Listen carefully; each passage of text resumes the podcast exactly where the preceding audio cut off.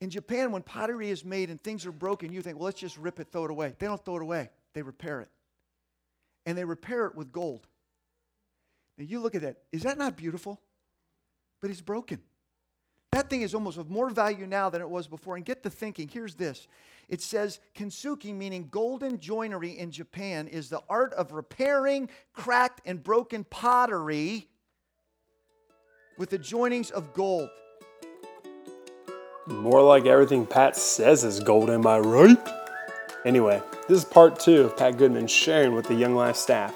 If you haven't heard part one, pause, go back and listen to part one, because you'll need to, and it's amazing. Like I said, you want to take some notes. At the end, we'll kind of go through what's the one takeaway. Hope you enjoy. Hey, I wanted to just give you one little tidbit. I wanted, I wish Holly was here. You know, Holly talked about this word shalom this morning. You guys remember that? And it means wholeness or peace and that kind of thing. Get this. The Hebrew University in Tel Aviv, you know how they define shalom? This is so beautiful. Nothing missing and nothing broken. You think about the kingdom, when Jesus came, this is crazy, but you know, Jesus really didn't come just to die on the cross. That almost sounds heretical, doesn't it? Because if he did, he could have done it a lot sooner. You know, he did come to die on a cross, but he came to set in motion the kingdom of God on earth. This is why we pray, our Father who art in heaven, hallowed be, the, hall, hallowed be thy name. May thy, keep going, on as it is in. See, this is why we often think of salvation as getting out of earth to heaven. That's very Greek-minded. Hebrews thought one of the visions of salvation is we actually make earth better. That we make here the way it ought to have been when God actually created it. You may need to know this, that the fall didn't scrap the original plan of creation. It shattered it, it messed it up a little bit, but we didn't erase it. And so this is very, very important. So Jesus set in motion this vision of salvation, which really means health, wholeness, and security. It implies a return to a previously good place. And so it isn't simply about getting out of earth and just enduring earth until I get to go to heaven.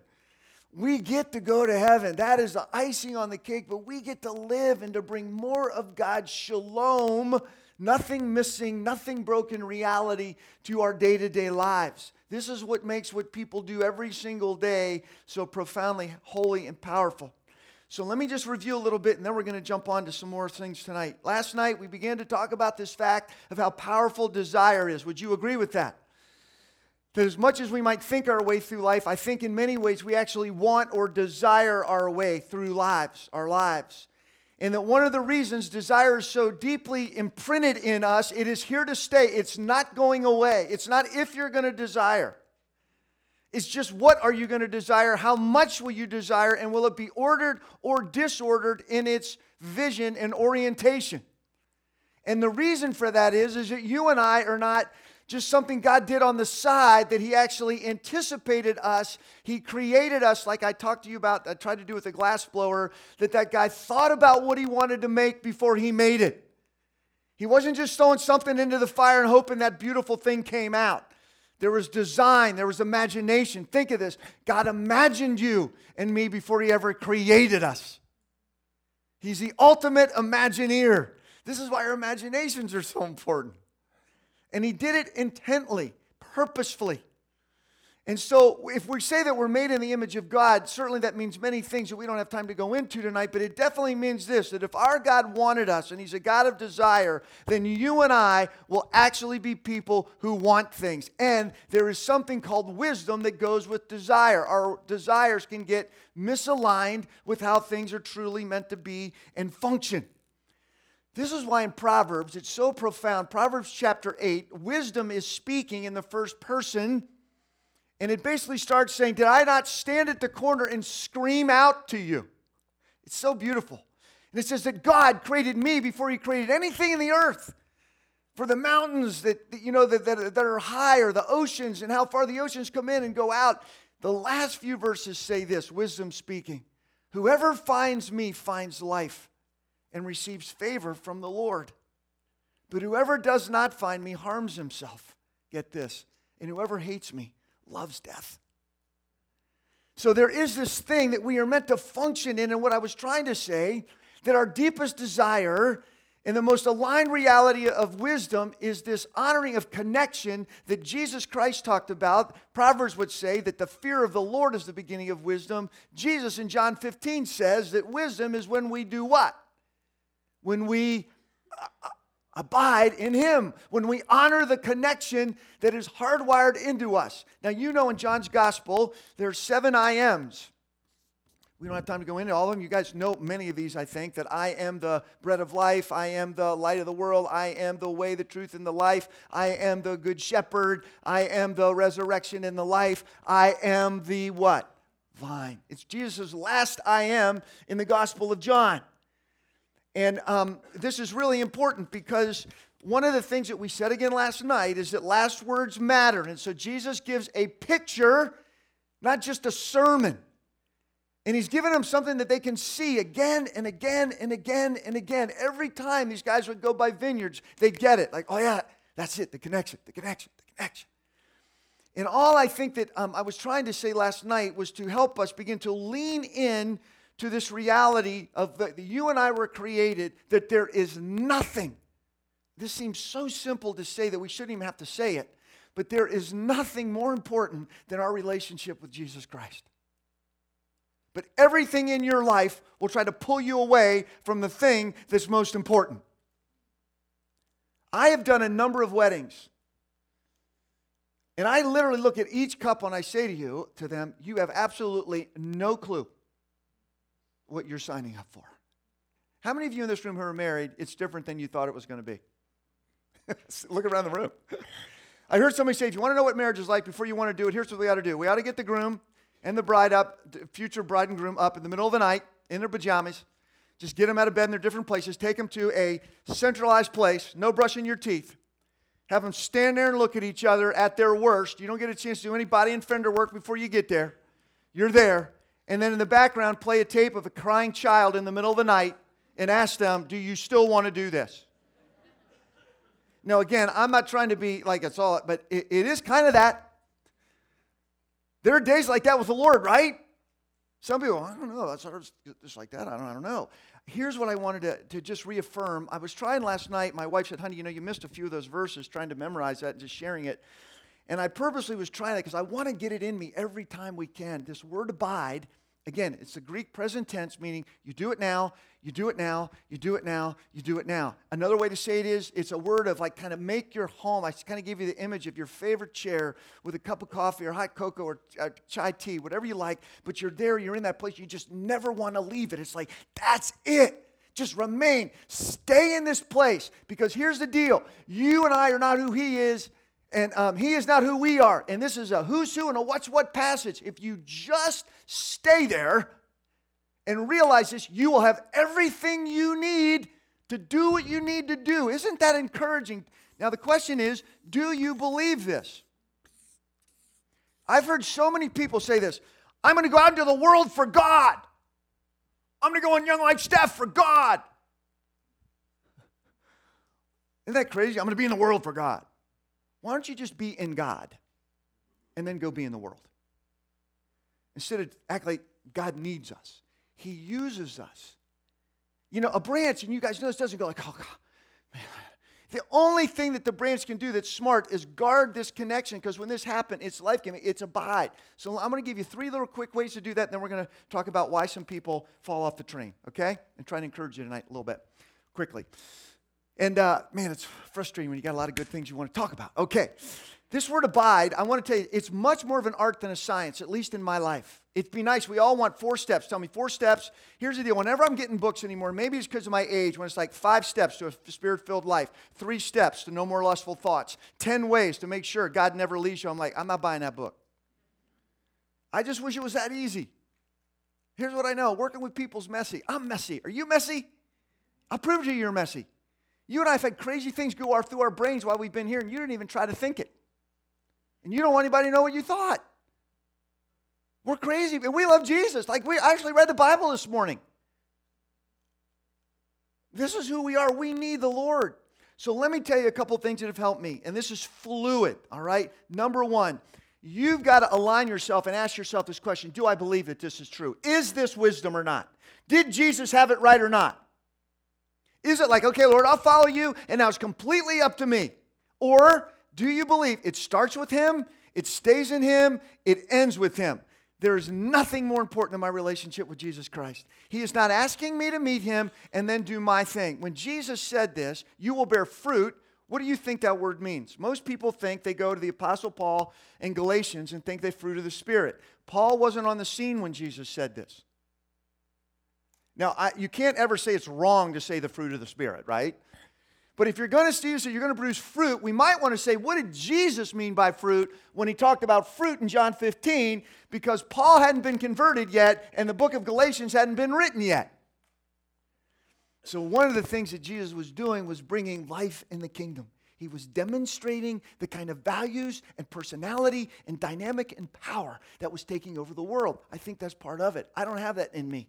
But the question is this, do you believe that what you and I need to actually be Jesus in this world, that it really comes from Jesus? Who's the only person that can really live like Jesus Christ? Anybody have any ideas? Jesus Christ.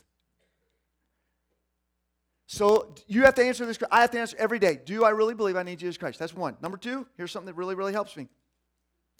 Colossians one twenty-seven says this.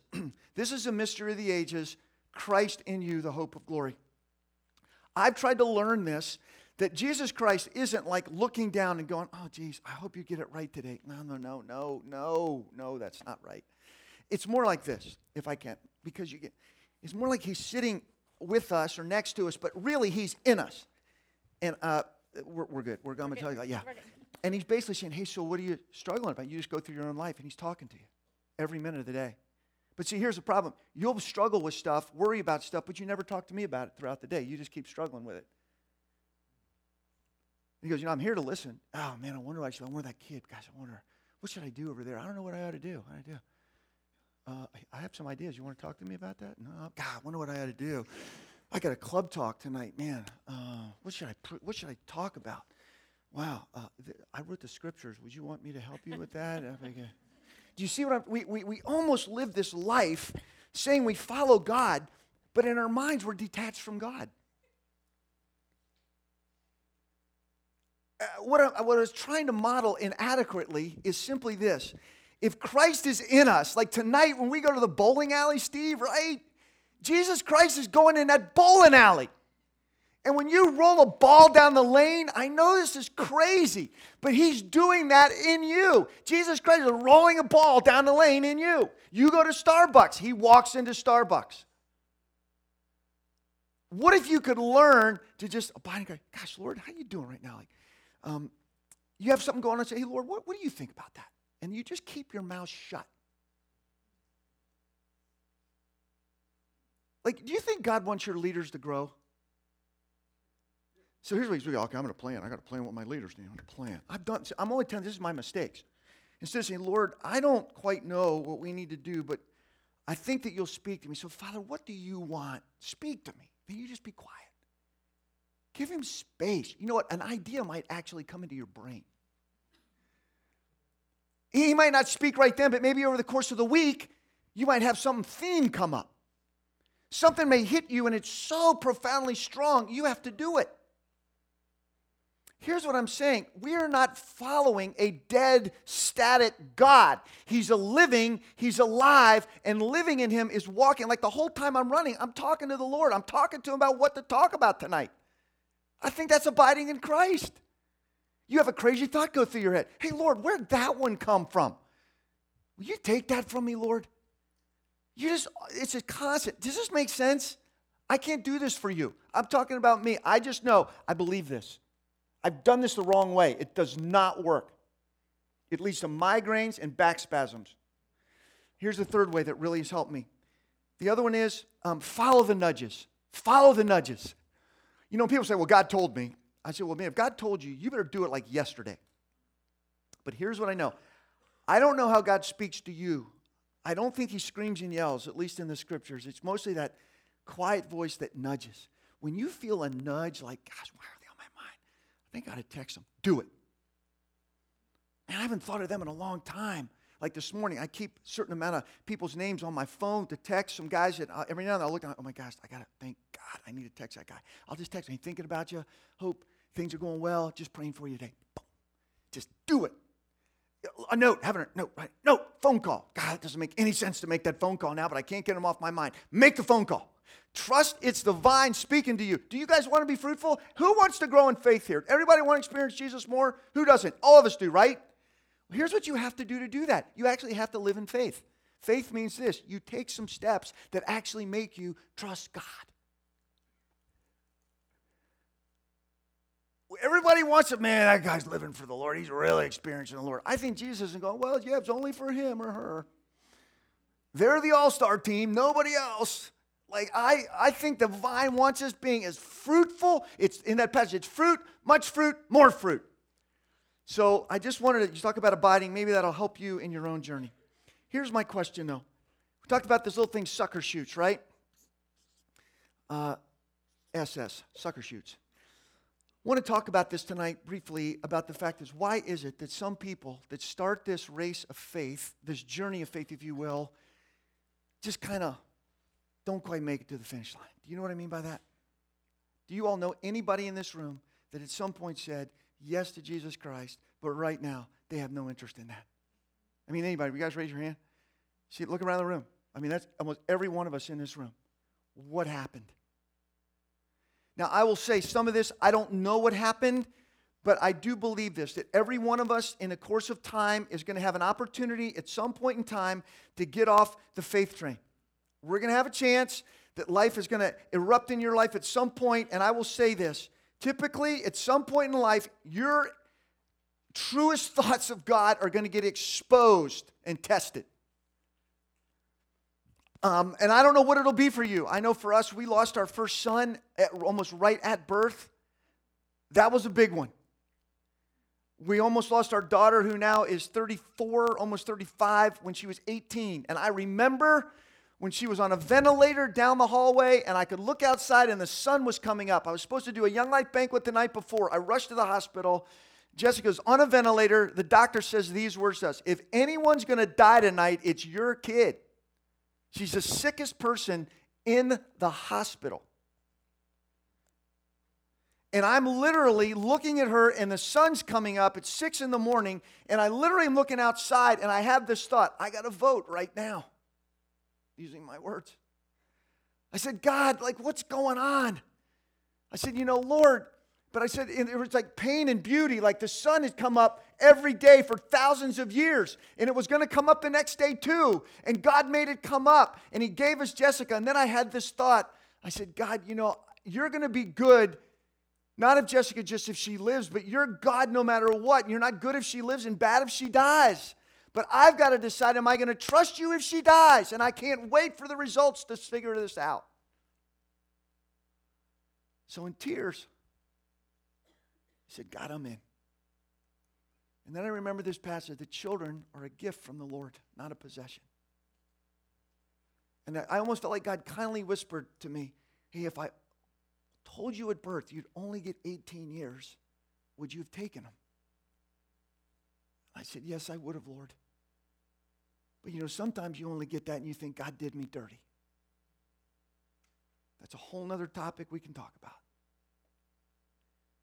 Because see, we often confuse life with God, don't we? And when life gets ramped up and tough, God doesn't look so good. This is why the Psalms are so beautiful. They're laments. You know, it's okay as a believer to go, where's God? At times.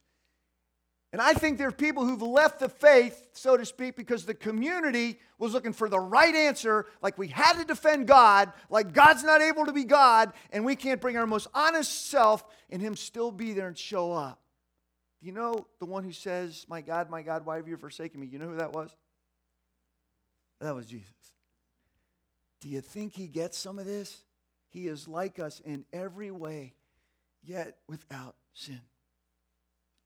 So what I want to do, though, I think one of the key things to take people out of this race more than anything else, and I want to give you a few and show it how it works out, are lies. Lies more than truth. And I didn't know if I was going to do this, but I'm feeling a little compelled to do this because um, I want to show you a little bit of how this works. Because think about this. In Genesis chapter three, um, God said what to Adam and Eve? Genesis chapter two, he goes, you can eat of any tree in the garden except what? One. God's basically saying, you can do a million things. I just, I'm going to make this really simple. I just don't want you to do one thing. And what was that one thing? Do you guys know what it was? Knowledge of good and evil. And underneath that was really this. Will you trust me? Will you have an exclusive, loyal love with me? Okay? That's all I'm asking of you. And Adam and Eve basically, um, we don't have time to go into it right now, but they see a tree, and it's good for food. I'm sure it is. God, it's, God made it. It's not bad, right? It was pleasing to the eyes. That's not the point either. And then they begin to say, it's desirable to make one, what? It was desirable to make one. They already were wise, but they wanted to be more than what they already were. So many people think, boy, Adam and Eve sinned. Their sin was when they ate the apple. They, that sin was really their behavior. I would say, no, no, no, no, no. There's a sin beneath the sin. The sin wasn't in what they did. The sin is in what they wanted. What they wanted was that they wanted to be more than what they were. This is powerful because um, this illustration, and if, and if you've ever heard me share about this, I don't know if you have, but just bear with me. This might be of help to you.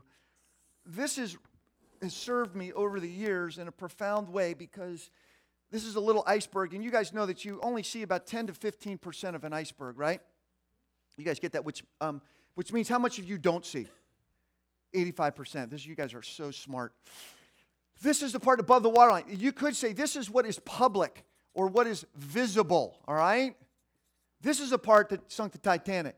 Interestingly, which part do you think we stress more when it comes to following Jesus Christ? What's visible or hidden? Visible, exactly right. Do you ever think there's many people who don't want to follow Jesus because for them, following Jesus means it's what you can't do, not what you love. And whenever you think of sin, people always go up here. They always talk about their behavior. They talk about what they do. It's interesting. The prophets don't describe sin this way. I'll, I'll prove it to you guys in just a minute. But this is what is so, so important in this vision. I think we live up in this literally behavior modification. And so, so often for many people, they forget this. And following Jesus is about just getting the right behavior right. And so if we're honest, we should say to kids this summer that meet Jesus at camp, hey, you guys, it's really great you met the Lord. You're going to go to heaven, but you need to know this. In two years, you're going to feel way worse about yourself than you do right now. You're going to feel ten times more guilty because now you're not going to be praying enough. You're not going to be reading enough. You're going to still have lustful thoughts occasionally. You're still going to want to do stuff that you're told you shouldn't want to do. Because see, you're new in Christ. The, you're, any man who's in Christ, they're new in Christ. The, the new has come in what? Do you know we ripped that text out of Second Corinthians five seventeen, and that thing has hurt more people? Because here's what you do to kids. You say, oh, Steve, you're new in Christ. The new is, you know, the old is past. The new has come. And Steve's going, well, if the old's past, all I know is this. My drinking buddies didn't come to camp, and when I got home, they were still drinking, and I'd still like to drink. But I met Jesus, and so I'm not going to do it. And I'm good for two weeks. And finally, I want my friendship so much because she will see this. You're actually hardwired to want to belong. And I don't know how to say no to something I want. So I get drawn in through my friendship, which is a heart longing, and I end up drinking. And I feel bad about it. And then I see you at the high school. And I don't know how to come to campaigners because I just did something we're not supposed to do. Does this make any sense to you guys? You don't have to answer this, but how many of you have gone to a Croat God meeting and felt like crap going in there because your scorecard was low? Uh-huh. How many of those meetings you want to go to in your life? Saying, if I bring my truest self here, my truest self ain't welcome here. It, it, this happened. Do you know, this is so crazy, but we think about this stuff and we miss this so easily. But Proverbs says it this way, Proverbs four twenty-three. Watch over your heart with all diligence, for from it flow the springs of life. Springs of life is a place of origin. It literally is a place, or another translation might say the wellspring of life. A wellspring is a place of origin. Jesus said it this way in Luke chapter six, verse forty-three. He says, you know, a fig tree doesn't produce, I mean, uh, uh, uh, yeah, a grape tree doesn't produce thorns, nor does a thorn bush produce figs. For each tree produces after its own fruit. This is so great. You see, the good man out of the good stored up in his heart brings forth what is good. And the evil man brings forth what is evil. In essence, your heart's going to do what it is. Now, here's what's really crazy.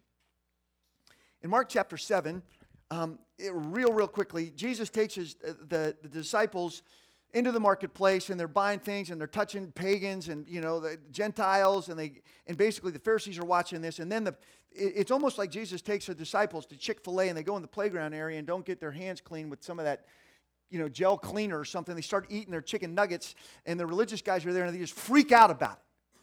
And Jesus goes, oh, yeah, man, that's a problem. I don't like that. That's bad. He goes, you know, you guys honor me with your lips, but your hearts are far from me. See, you've taken the commandments of God and almost ignored them to your own traditions. And he goes, don't you know that anything that goes into a person doesn't make them unclean? For there's a way, if dirt goes into a person, God actually has a way to get that out of your body. It's called going to the bathroom. He doesn't say it that way, but that's totally inferred there. But he goes, if you really care about cleanliness, you see that Pharisees had this thing called the Toharoth laws. It was two hundred pages of cleanliness laws. This was like pots, pans, how to wash your hands, how far the water could literally go down your arm. These guys were like, they started good, they got a little AWOL on this thing. And Jesus goes, if you really care about cleanliness, you got to look for somewhere else. He goes, see, if you really care about cleanliness, all these things come from within a man and make him unclean. Sexual immorality, impurity, lust, evil desire, greed. And he just goes on and on and on. He goes, all these things come from within, within a man's heart, and make him unclean. He's basically saying, if you really cared about behavior, you wouldn't talk about it that much. You'd talk about this. The heart in Scripture, we often think about it as a place of emotion. Mark chapter two said, Jesus says this, Jesus, knowing, Mark two eight, what they were thinking in their. How do you think with your heart? How do you think with your heart? You don't if you think like we're taught in America. But for a Hebrew, the heart was the center of everything. It's where your will and your thoughts and your desires and your emotions all converge. It was your core. It was a center out of which you lived. Now, here's what I know. This is what the evil one taps into. I don't know about your heart. Mine doesn't look that good. We've had some cracks and gaps taken out. Would you guys believe that? See, it's not if we have it. It's just what Holly was talking about this morning. The question is, how does it get shaped? This is why watch over it with all diligence, for from it flows the springs of life. And here's what happens. In our lives, we have things that actually happen from above the waterline that make deposits down into this thing called our heart. Would you agree with that? Let me put it to you another way. How many of you in this room, your parents got divorced? How many, for some of you, it was under the age of ten? That's me. How many under the age of fifteen? Great. How many of you, um, you don't have to answer this, have had something said to you that was really, really painful? Yeah. How many of you have ever been filled to made to feel like you're not enough? Anybody? The, these things are real experiences. You understand? Like, these things really happened, right? See, they're true, right? But here's what happens. With every experience comes a U P S truck with messages. And the messages that often get delivered through the true experience are lies. And when a lie gets believed as a truth, you know what it does? It takes up residence, and we begin to live in bondage. This is crazy. I remember when I was eight years old learning to read, my dad, driving around the D C Beltway, I could read George Avenue, Wheaton, George Avenue, and I knew I had ten minutes till my dad was going to drop me off. And my little eight-year-old heart started to beat, and I started to get emotional, but I needed to be strong because I didn't want my dad to feel bad. And he would drive into our driveway, and he'd get out of the car, and after hunting and fishing and having a great weekend, he'd get down on one knee, and he would hug me, and I would run inside, and I would totally fall apart. I was decimated for two days, got together one day, next two days I'm so excited because he's coming back. We'd go and have a great weekend, and damn, if it didn't happen again Sunday afternoon at five, that same sign. year after year after year.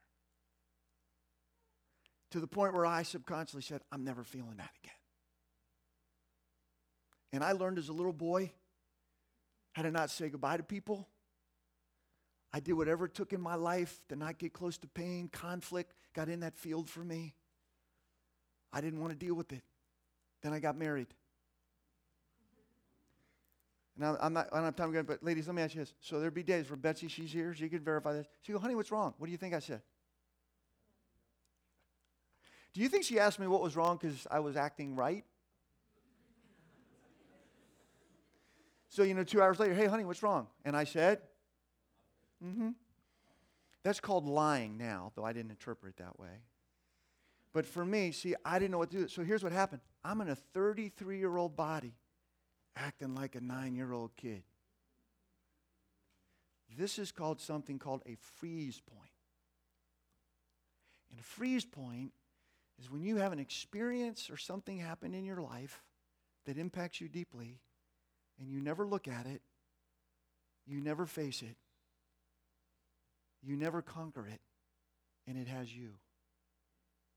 And whatever age that happened at, that's where you stay. So I'm down to Helping Up Mission, and this guy from the back of the room one day goes, oh, so you mean like when your old man tells you you're a piece of crap and you'll never be like your brother? I go, how old are you? He goes, forty-four. I go, up. Hmm. I go, when, when did you hear that? He goes, nine. I go, you've been living with that for thirty-five years. He goes, oh, it's a lot worse. I work a lot with men. You know, watching a forty-eight-year-old man have a temper tantrum is not a good thing. I would even say this. I know that their couples, if they could video their arguments and conflicts and then watch their conflict, they would go, is that really us? That looks like some junior hires. That looks like something I saw in high school. That that wasn't us, was it? Yep. But see, you're new in Christ. The new has come and the old is gone. And we're going to club tonight, and I'm talking about Jesus.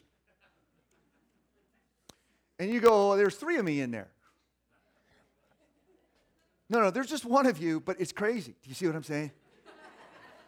And we don't want to feel this pain. We don't know what to do with it. So what we do, because see, this heart, you are hardwired, and so am I, for significance. You can't live well without it. We're not meant to. This is this is what we're, God has put this, all these that we're meant to find in Him. You ask any psychologist, no human being lives well without a sense of significance and, and the value of their life or security or belonging. It just doesn't work. You can't live well without these things. These, it's not if these needs are going to be met. It's simply how. And so here's the powerful thing. These voices, which I mean are like experiences, think of it this way, they're, if your heart's like Plato, but we have these real experiences that have a voice, if you will, that comes from them and makes deposits into us like, you're not enough, you're damaged goods, you'll never be that good, nobody else would want you. Why do you think people would be interested in that? You're afraid, you're not as good at that as someone else, why would you even try? We have all these things going in us. They're lies, but they're a real voice. And there's a louder voice, and you and I have to hear this, right? You know what it is? It's Matthew sixteen, where Jesus asked the disciples, who do men say I am? They go, well, Lord, some say John the Baptist and Elijah. And he goes, okay, wrong, wrong. Who do you say I am? Peter goes, you're Jesus, the Son of God, the Messiah, the Son of the living God. Oh, blessed are you, Simon. Now, Simon, you know, I'm going to go to the cross. In three days, I'm going to rise again. Jesus, can we have a talk for a second? Come here. And he kind of rebukes the Lord. And then the Lord goes, thank you, Peter. I don't know what I was thinking. I mean, that really. Peter, he looks at Peter and he goes, get behind me. Listen, of all the things I would want Jesus to call me, that is the last. But I don't think it was about Peter. See, Peter was trying to protect a friend from going to a cross, but was going to reconcile and bring liberation for humanity. And what Jesus is trying to say is, look, there are a lot of false voices that are holding people in bondage, including us. And some of us still need to hear the voice of Jesus saying, no, I will not not go to the cross. You have to be liberated. If there's any other way, Father, let it be done. And if there is no other way, see, I don't know. They say, this is Jesus playing his desire card. But if there's no other way, I don't want to die like that. But Father, I want what you want more than I want what I want at this moment. So Father, if there's no other way, I want what you want. And what we really want is that people would be restored to the wholeness that you created them for. And until you and I are willing to say, not just what did the cross mean as far as me getting me to heaven, but what did the cross mean to the voices that hold me back? Things like Jesus also said, like the troubles of this world. Matthew, Mark, I mean, excuse me, Mark chapter two. Jesus was really, really clear in John sixteen. In this world, you're going to have what? Be of good cheer, I've overcome the world. You're going to have trouble. That takes some people out if this heart isn't healed. I think sometimes, you know, the worries of this life, it's so interesting to talk to college kids and go to say to them, your life, it, it, it only gets worse from here out. This is the, if you think, man, they go, man, I got it really tough. I got a class at ten. Whew. Got a little break. Got to have a part-time job. And then, yeah, Tuesday's schedule is pretty tough, too. I got at eight o'clock that day, and then another one at one. What time you go to bed? two? Hmm, that's a tough day. What time you get up? Well, Wednesday's not till eleven because I don't have a class till twelve. I go, dude, this is the easiest time of your life. You better sit tight and buckle up. Because, you know, things, they get, and Jesus said, look, you can worry if you want to, or you can learn from the birds and the lilies. They don't worry. God takes care of them. But, you know, if you think, if some a real experience has been deposited into you, like, nobody looks out for me. I got to look out for me. Nobody else is on my team. I know I love God, but if I don't worry about it, nobody else will. Knock yourself out. And you know the amount of lies that you believe is the amount of bondage you'll live in, even in the Lord. And the amount of truth that you know is the amount of freedom that you'll have. And so what I'm saying to you, if you're serious about Jesus Christ, he's not going to let this stuff go undealt with. And he will use your time on staff. He will use relationships. If you find yourself perpetually avoiding places, people, types of conversations, because of fear, anxiety, uncertainty, it might be time to look back and go, where did I come from? At some point, I had to look because my wife said to me, look, honey, we're better than this. You're better than this. I love you. I ain't leaving you, but I didn't sign up for this kind of craziness, so what are we going to do about it? And she basically was saying to me very kindly, you're thirty-three. It's time to get the emotional part of you to line up with the body part of you. We got to do that. And you can. And this is profoundly significant with the Lord because spiritual formation, I believe this, is way more about orienting our affections than it is about modifying your behavior. And here's the deal. You look at spiritual disciplines. You know what spiritual disciplines are trying to really touch? They're trying to just change you up here or change you down here. They're changing you down here. And if this is good, you live differently here. But it's authentic. You actually want to. This is why what God wants, this is why the prophets, when they talked about sin, they didn't talk about what they did. You know, a number of years ago, real quickly, and then I want to tell you two quick stories and show you a couple pictures. We still got a few minutes, Steve, ten minutes? Ten. Um, uh, I was thinking about, you know, trying to think, how do we talk about sin with kids? And I said, gosh, I'm going to talk about an illustration I know they'll all get. So I said, I'm going to learn from the prophets. You know, the prophets talk about sin as spiritual adultery. You could say this, getting in bed with the wrong idol. Giving your affection to what you never were meant to. Read Jeremiah, read Hosea.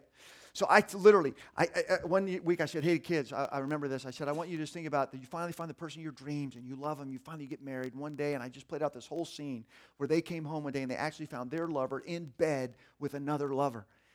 And I said, what would you guys think? And honestly, kids were going like, kill his ass. Shoot, I'm not kidding you, man. Like, kids were like mad. They were like, blah. And I go, let me tell you what. That's exactly what we've done to God. Except one thing, all he wants to do is restore what you've broken. That sin at its core is saying no to the greatest lover of your soul who wants nothing more than he asks us is for loyalty and fidelity. You know, no human relationship works without loyalty and fidelity. Again, I work with a lot of men. I don't know one man who's ever said, you know, who's had an affair, say, hey, you know what? Hey, goody, I'm thinking about taking my wife and that other woman out. for dinner and thanking them both for making my life so great. That has never happened. I, I, I, and rightly so. But see, if then if, if if sin is more than just not what I do, if sin is about the wrong thing orienting my life that then produces craziness, because really what we're doing, people do crazy things, not because they want crazy, they're looking for significant security or belonging, they just don't know where to go. It's just like the men at home, the Helping Up Mission. They didn't, if I said, how many of you thought, boy, when I'm ten, I want to blow my life up and kill my marriage, my relationship with my kids, and thirty-eight years old be in a re- recovery program? Not one of them. But here's the good news of our God. He uses broken things, doesn't he? Isn't that awesome? You know, we don't have time to, but Peter, I love Peter. Like, Peter gets a hard time, and let me just tell you this. He's the only dude that's ever walked on water. Whenever people talk about that passage, they always talk about him falling in. I'd love to fall in after I walked on water. I think every one of us would too. And sometimes, you know, we're doing great, and then something else gets our attention. We fall in, and Jesus, you know, it's great because the Scripture, Jesus said, Jesus picked him up and shook him and said, you are such a sorry flipping excuse for a disciple. Get on the deck of that boat.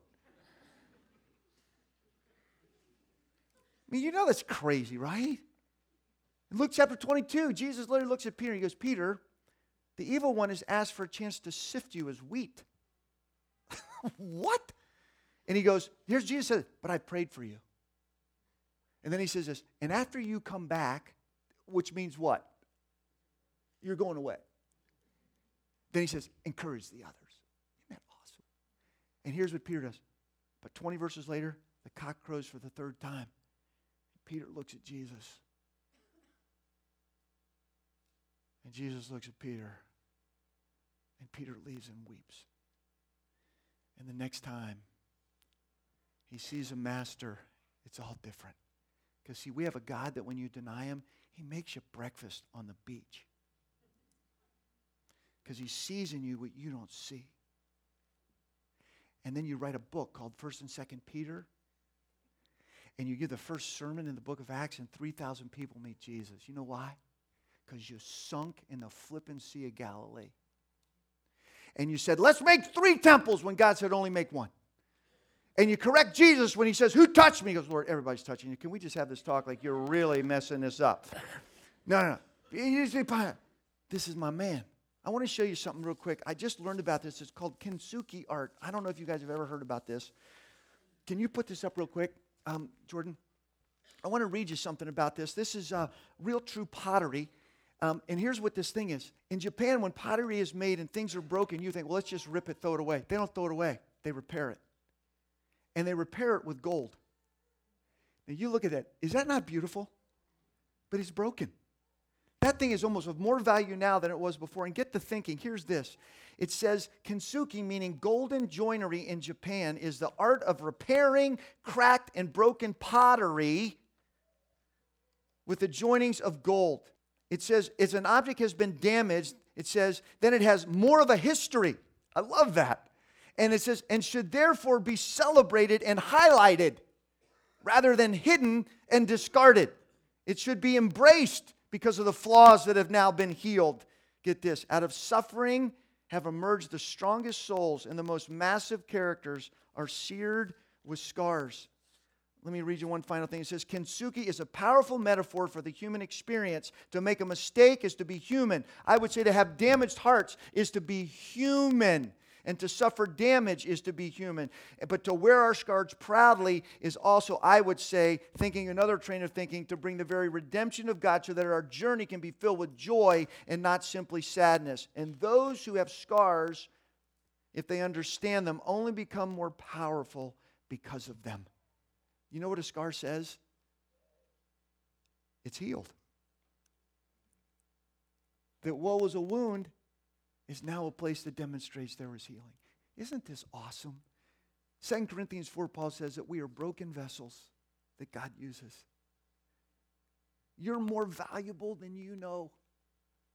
But I think a lot of people get off the faith train because real experiences have deposited crazy messages that you have held on to be true for yourself that are from the pit of hell itself. And I think that is why when Lazarus comes out of the grave and he's alive, but he's walking like this, Jesus says, take off the what?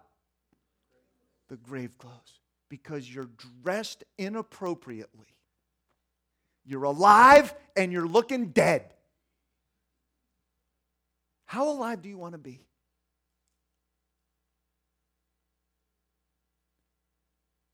I pray to God that you want to be alive enough that you can say to people one day, hey, let me tell you my story. Let me tell you about this scar. Maybe you can't yet, but there'll be a day. I couldn't have stood up here twenty years ago and told you about some of that stuff in my marriage. I could go into more. But you know, I know God's healed me. About eighty percent. There's still times like, well, I don't know if I want to talk about that now.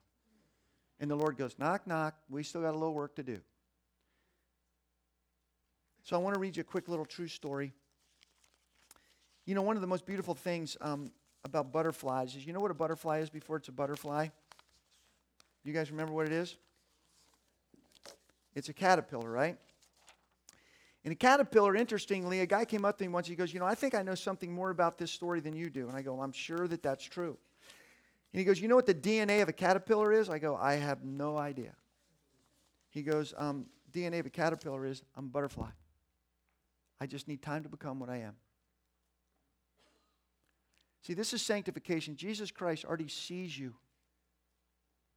differently than you see yourself. Being sanctified is us learning to see ourselves and live the way He sees us, and then living that actual way. All right, so whether you were taking notes or maybe you were listening to this while jogging, I want you to stop, pause, circle the one thing, or text yourself, what's the one thing you're walking away from?